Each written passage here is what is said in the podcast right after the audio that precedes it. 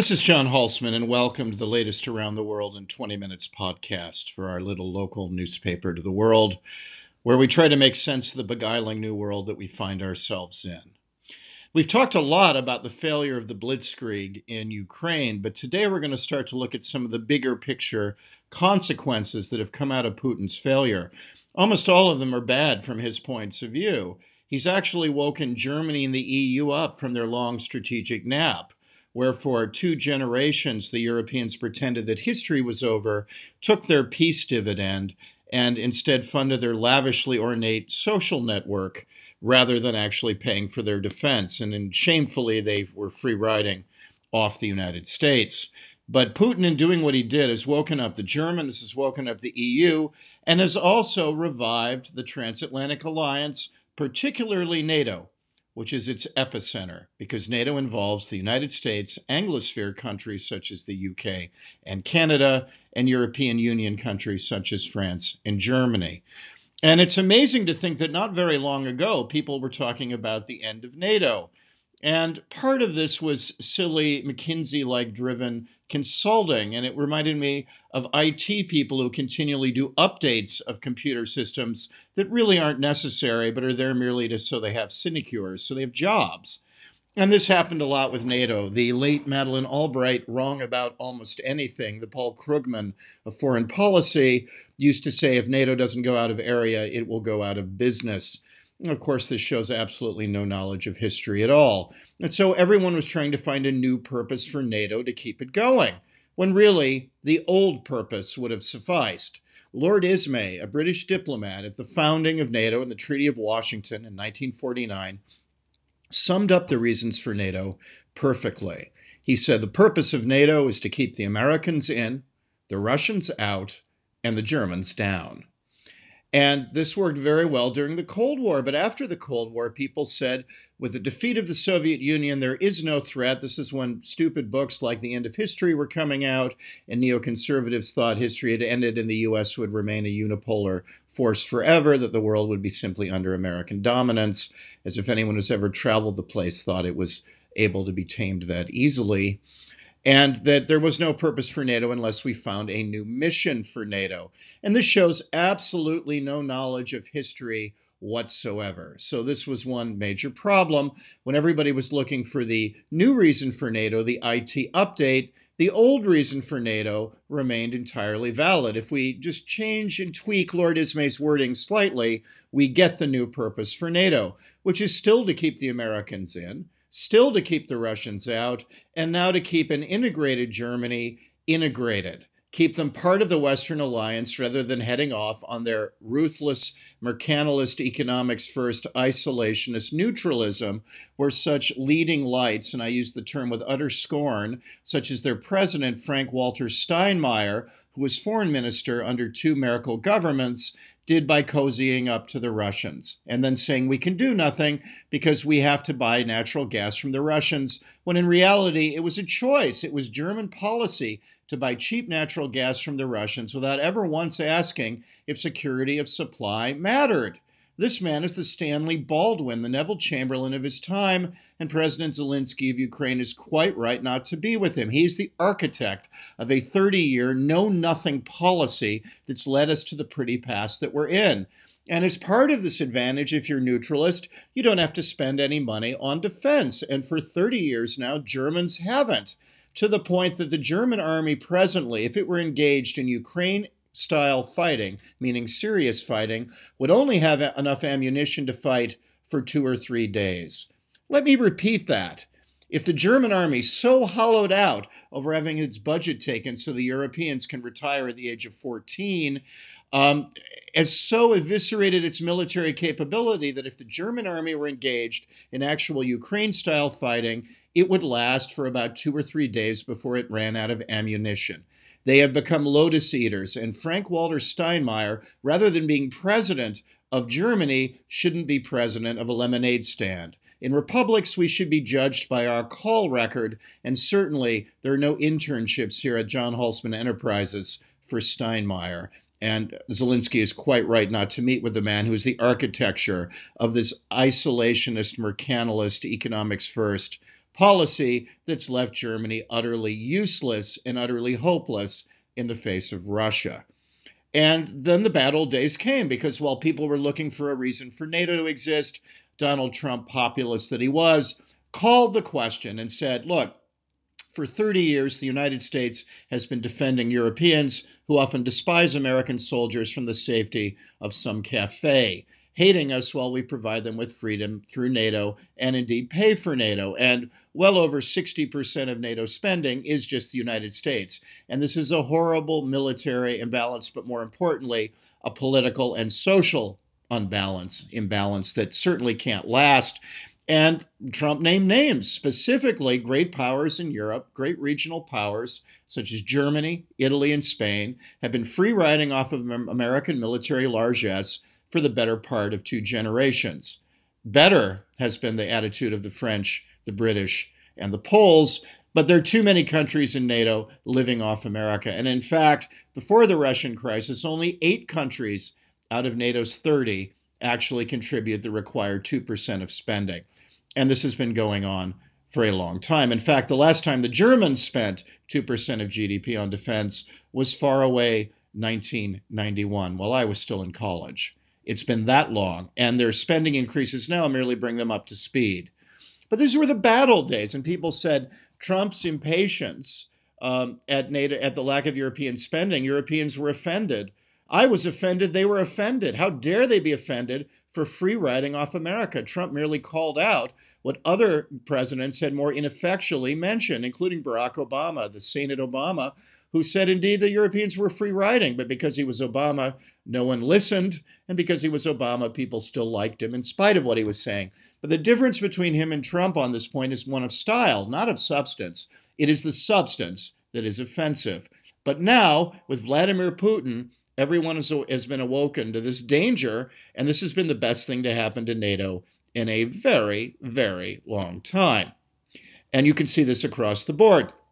The United States has deployed an extra 20,000 troops to Europe in response to the Russian invasion of Ukraine, bringing the American total to 100,000 soldiers stationed on the continent. Other NATO members, for once, have provided a further 40,000 troops in response to the Russian invasion. This is a real thing. This is tangible. This is not symbolic. NATO has deployed these additional troops to Eastern Europe, where multinational battlegrounds are already stationed in the Baltic states and Poland. Further battle groups will be established in Bulgaria, Hungary, Romania, and Slovakia, extending NATO's direct military presence from the Baltic to the Black Sea. NATO now has 40,000 troops under its direct command on Europe's eastern flank. This marks a tenfold increase, a tenfold increase in the size of the force since the Russian invasion began on February 24th. Again, this is real.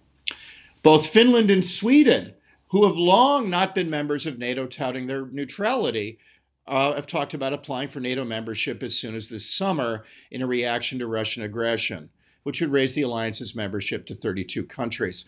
For a long time, I have a very, very good friend in the high echelons of Swedish intelligence, and he said, look, the entire elite would want to involve would want to be involved in NATO. It's our people who don't like it. And for 15 years, I traveled fruitlessly to Sweden, begging them to join because, for all intents and purposes, we share intelligence dealing with the Russians.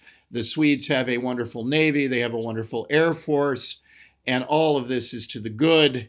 Um, and yet they wouldn't join. Well, guess what? All that's changed now, and the idea of neutrality is looking a little less inviting.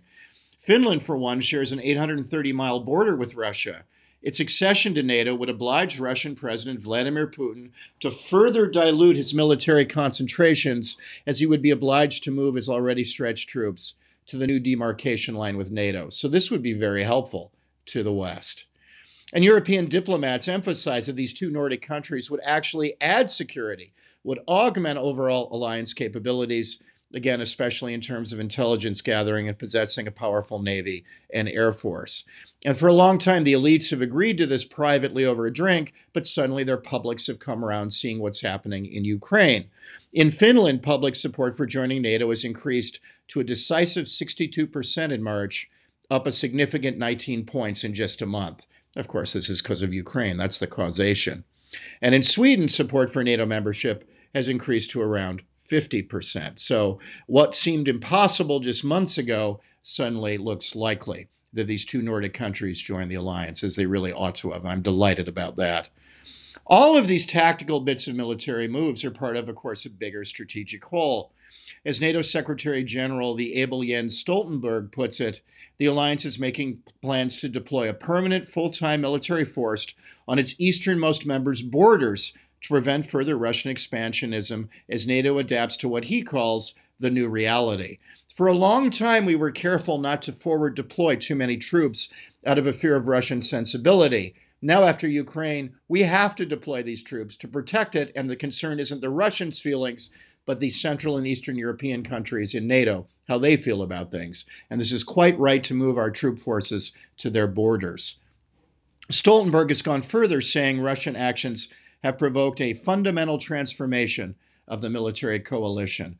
Gone are the days when uh, Emmanuel Macron could say NATO is brain dead in his Gaullist fantasy that Europe could somehow supplant it. Now it's clear that the difference between chaos and being invaded by the Russians and not being invaded is NATO membership. Again, what was obvious or should have been obvious is now clear to even the dimmest analysts out there who were looking for a new purpose for NATO, when frankly the old purpose, stopping Russian adventurism, always sufficed. The U.S. accounts again for a disproportionate 69% of our overall NATO spending.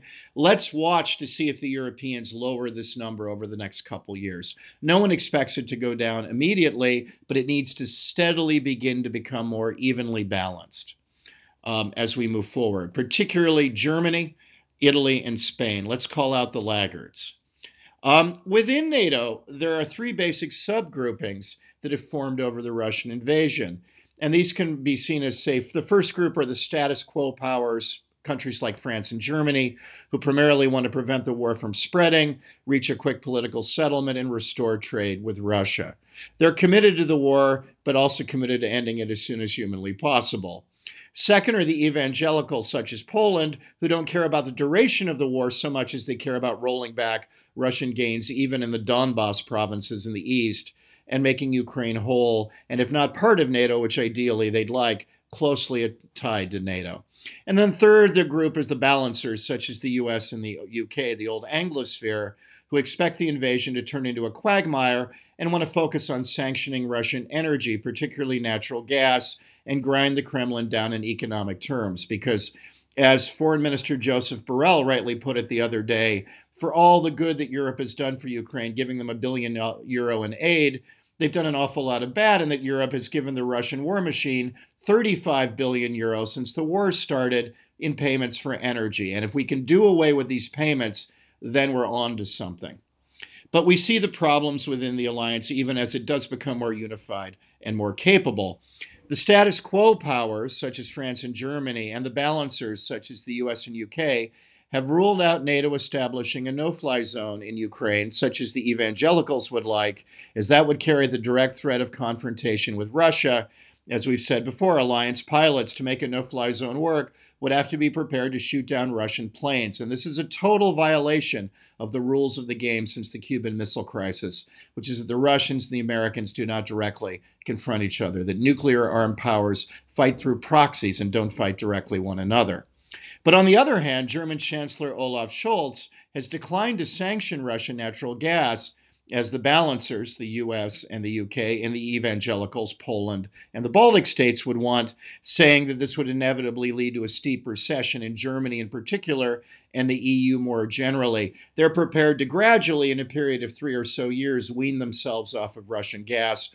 Oil more quickly, but not to rip the band aid immediately, as they think the economic costs would be too great. I would argue that's their own problem for not having a foreign policy for most of my lifetime. And when they do, having useful idiots like Steinmeier for the Russians in charge of it. But that's where we are at the moment. On the good news front, the Ger- Russian invasion, though, has awoken Germany from its long strategic nap. For almost two generations, a laggard in terms of defense spending, as we've said, Chancellor Scholz has dramatically, in direct response to the invasion, set up a special fund of 100 billion euros, nearly twice the annual defense budget, to modernize Germany's armed forces. He's also committed to increasing Germany's defense spending from a pathetic 1.5% of GDP at present to the required 2% again for the first time since 1991 into my entire adult lifetime.